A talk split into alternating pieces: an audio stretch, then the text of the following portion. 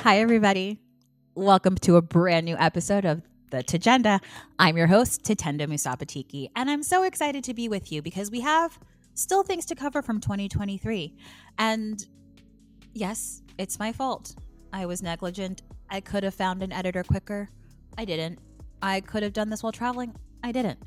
But we're making up for that in 2024 with a brand new and improved agenda, and I'm so glad you're here.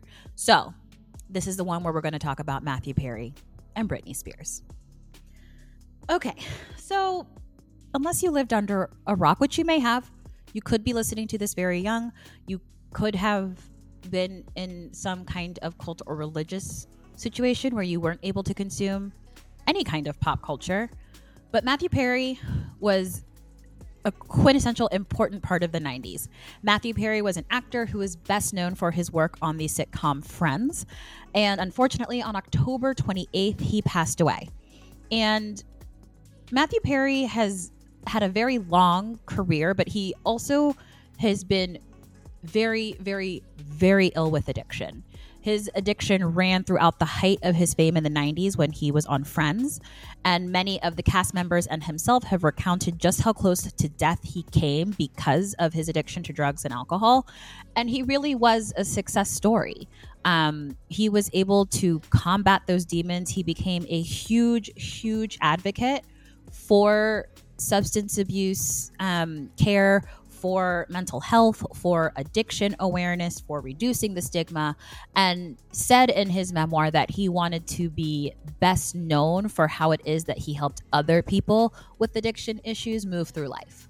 And so, more so than his comedic and acting accolades, he very much so wanted to be known for being someone who helped others when they were in need. He has been remembered by most of his cast members or all of his cast members as someone who was extremely kind, extremely funny, very loyal, there when he wanted to be. And all of his friends, castmates seemed not just to be devastated, but but truly dealing with the loss of a family member and someone who you could tell they really were rooting for success. And he got there at the end. Um, a few weeks after his passing, so I am recording this not even going to tell you when I'm recording this, but it's not 2024 yet. Um, it was came out that he had suffered um, from a cardiac arrest due to complications with ketamine, which he was using to reduce his addiction. Now, this is going to be the kind of podcast where we will never, ever, ever, ever stigmatize people for addiction, whether it be alcohol, drugs, etc. We do not. We do not judge people for their addiction. And we also do not completely judge people for their treatment options because there aren't that many. And before you're like, oh, you could be sober, guess what? 10% of people who go through sobriety as a treatment for addiction fail, which means the other 90% are still addicted or dying. Like that is where we are with substance abuse help in America. So he had tried to use ketamine, low, low doses of ketamine to try and alleviate the symptoms of his addiction. And his body was already frail. He had overdosed many, many times. And so it seems that there were complications from that treatment, which is now, you know, causing more scrutiny on using ketamine as a treatment for people who have overdosed several times before because their hearts may not be strong enough to take that kind of intervention. So, I went a little more political or health wise than I ever wanted to. I'm not a doctor. Please talk to medical professionals. I'm just giving you my opinion as a very opinionated person who loves to gossip on what happened.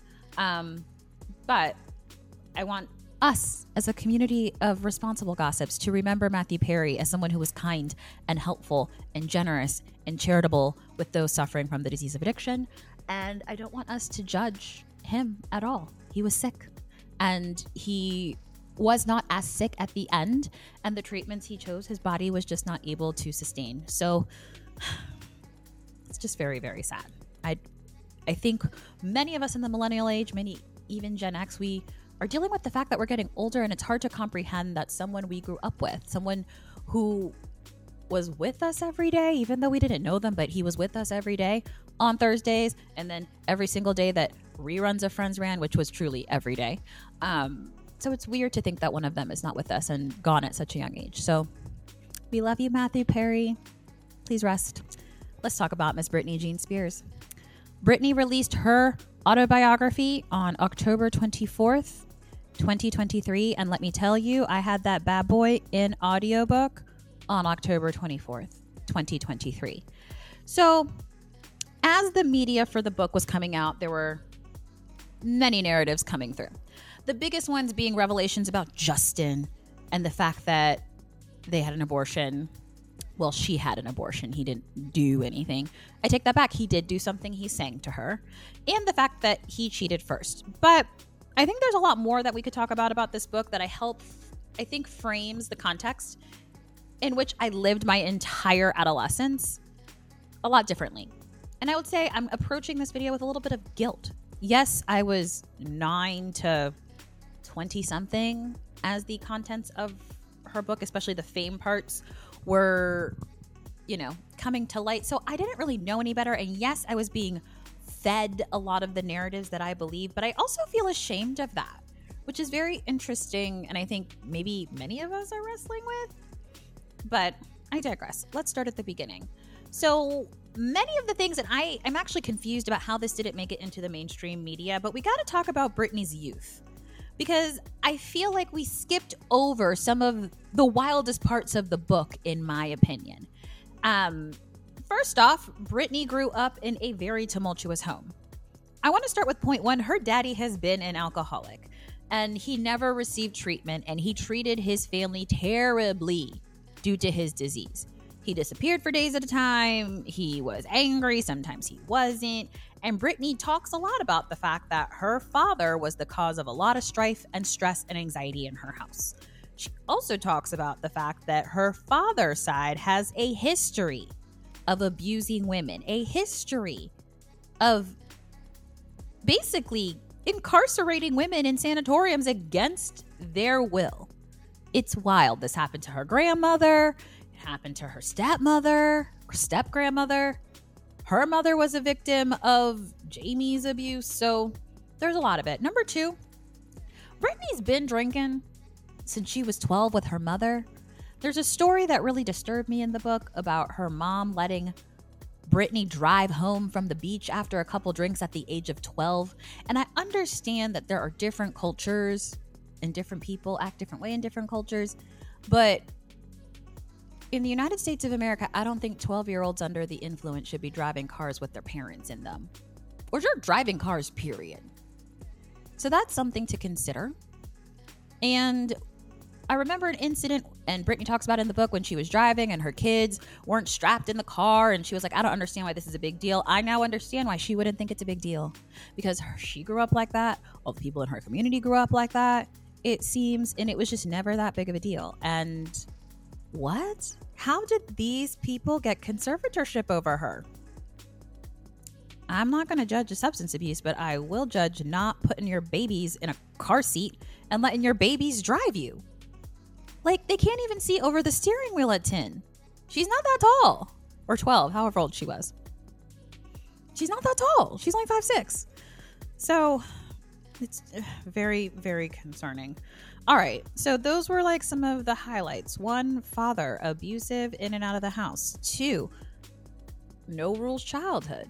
Uh, three, she had a boyfriend who she was in love with in high school and lost her virginity to him, which becomes ironic later because the record label forced her to pretend to be, you know, a virginal child so that people would buy her records. And looking back, it's kind of sick how much people cared why are why did we do this to her? Why was it a thing that people had to be virgins or have purity rings in order to create entertainment? That is strange. It's truly weird. And I cannot believe that we all did that. And I remember consuming it like, oh, Britney said, but I didn't think much of it. Like, who cares? I certainly didn't at 10 years old. I just liked the song and the video and the dance, you know? Um, so that's all strange. All right, next per- next piece. Let's move on to Justin because Justin, I loved him. I really did. All throughout, you know, my my adolescence, my teens, parts of my twenties, and then he kind of started to fall off, and like the shtick was getting a little old. He was married. Like, go be married with Jessica Biel. Go have your children. Take care of them. Whatever. And I understand he also was a teenager at the time, but the shit he got away with, we're not even talking about Janet. But The fact that we allowed that demon to villainize Britney as a cheating seductress and he made a whole album and marketed it on Britney being awful when he was out there prolifically cheating on her first and frequently and often. I don't really care if she cheated with more than Wade Robson and she's lying about that in the book. How dare he? Like, truly, dare he? So, yes, I, of all the the revelations in the book, one of them being the abortion, which I don't really think we need to talk much about. Britney had an abortion when she got pregnant with Justin's child. They decided for their lives and careers that they would not have that child. She, I think, regrets that decision. I'm very happy that she's able to live in a country where she's able to regret a decision as opposed to having the state make that decision for her. And I do think it's strange that no one took her to the hospital and that Justin decided, "Oh, you I'm going to sing you a song." What? What? Yes, correct. He sang her a song while she was bleeding on the floor, allegedly to the book, according to the book. However, it's the flagrant cheating and then making us feel like she was the problem that really gets me.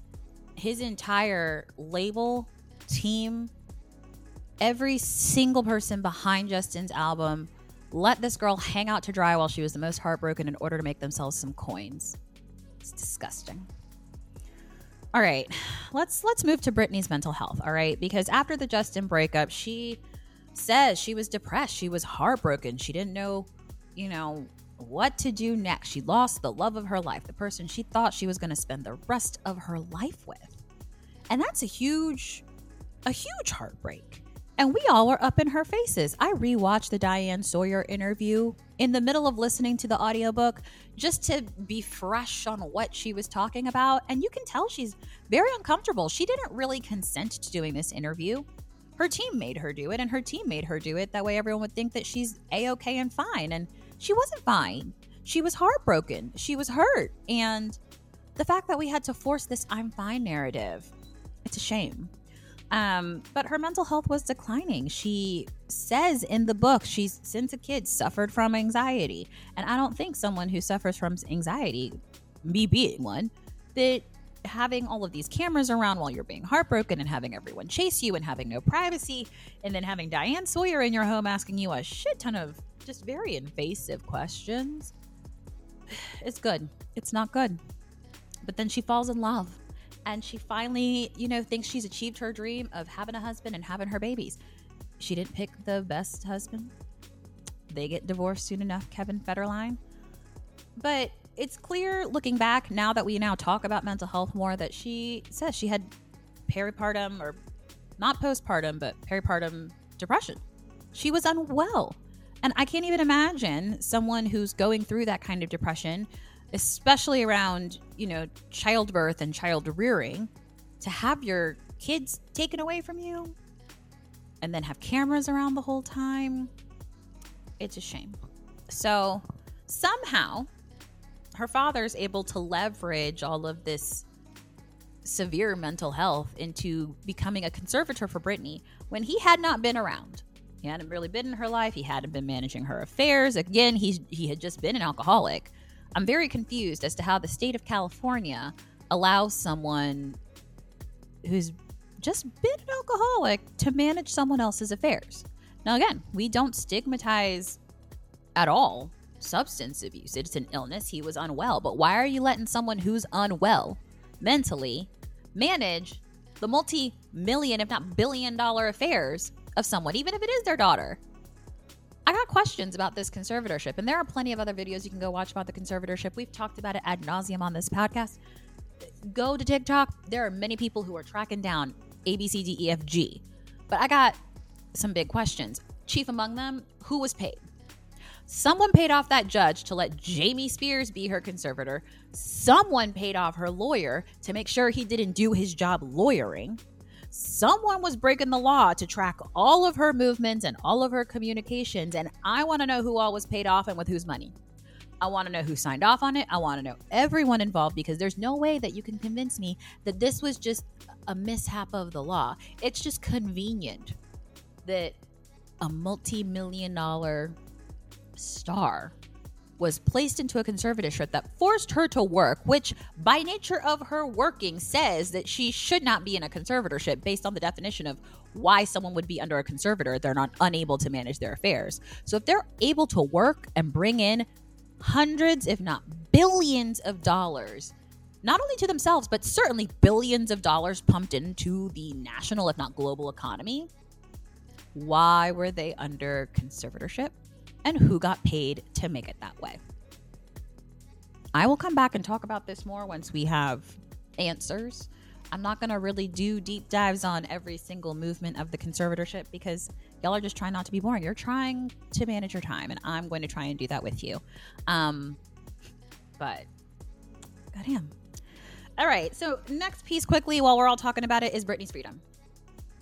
I'm so happy that Britney has her freedom. But I'm very disturbed about the discourse about her freedom because it seems to be that we want Britney to be free with conditions. We have, she has written a whole book about how she's unwell, about how she's trying to heal, about how she was abused by her family, by the California court system, by the people managing her career. And we all think that she's going to be putting out normal social media content. Homegirl barely finished school. Homegirl had an education in the entertainment industry. She then was locked up in a sanatorium, basically, against her will for weeks at a time. What about that experience makes you think that she is with it? She doesn't know how we all use social media. She's still catching up on how to have relationships with people. And I don't even mean like romantic ones, I mean friendships. She was denied the ability to have friendships without supervision. She was denied the ability to parent without supervision. She was denied the ability to socialize, to network without supervision and control. So, yeah, she's going to go a little weird and crazy on Instagram. And just because it's weird and crazy doesn't mean that it needs to stop. She, she's a free person. Part of being free means that you can do whatever you want, even if it does mean perhaps embarrassing yourself, perhaps doing things that are out of lockstep with what we would consider normal. And that's okay. She gets to be a little weird. She gets to be a little weird on the internet. And we're all going to support her because if we truly believe in freedom, if we truly believe that she should be able to be free of control, that means she's going to have to fuck up and she's probably going to do it publicly because we're all watching. Not because she asked us to, but because we've been doing it for the last, what, 30 years for me? So, everyone lay off Britney. I feel several things. I, one, would like to take this moment to apologize to the Leave Britney Alone person. I made fun of you. And I deeply regret it. You were right. At one. Um, second is if Michelle Williams recorded the audiobook, and it is one of the most impressive things I've ever heard. She should be nominated for a Grammy or whatever else award she could possibly be nominated for for recording an audiobook. It's fantastic. It is so well done. And if you read the book, highly recommend listening to the audio recording. The way that Michelle becomes Britney in her voice, it's be- as someone who's watched many, many, many, many Britney interviews, it sounds just like her at certain points. It's uncanny and kind of unnerving how powerful an audio performance can be. So that's that's my other, you know, prevailing thought about the book. The next one is that I hope that this book is able to make us think a lot more critically about how it is that we ingest, digest, and rationalize what happens in our pop culture because I know it's made me think a lot about how I talk about things, how I think about things, how I view women, the narratives that are being played out. And maybe it's because I have the time and think deeply about these things, but I learned a lot from Miss Miss Britney Jean and how it is that we treated her. And yes, I was a child. I'm not responsible for playing into some of these tropes, but I sure as shit, I'm not gonna forward that along to the next crop of girlies. So, Britney Jean, I'm proud of you. Keep posting whatever the hell you want. I'm really glad I paid $14.99 or whatever it was for the audiobook. That way she can make back some of the money that her family clearly stole from her. And I hope you all listen to the audiobook. I hope you purchase it or listen to it because it really is it's just so good, but it also sounds like her. It's not written in some kind of highfalutin way. It seems, it feels organic. It feels organic. It listened organic, and it was very, very thought provoking. We loved it. All right, guys. that's our agenda snippet for today. We went on a little bit of a rewind, but that's okay. We needed to. We needed to stick together, go on the rewind, and talk about some things that were really, really important. And I hope you enjoyed this. Please give us a follow. Hit subscribe on the YouTube if you're still here. Please subscribe to us wherever you listen to your podcast. Please follow us on the TikToks, on the Instagrams. We're everywhere. Hello, the Tagenda is trying to be worldwide. And on any of those platforms, I would really love to start doing advice. So if you got a question, a social question, a pop culture question, you didn't act right and you're trying to figure out how exactly to come back from that, shoot me a DM. I'd love to talk about it and I'd love to help you. Please. All right. XOXO. Bye.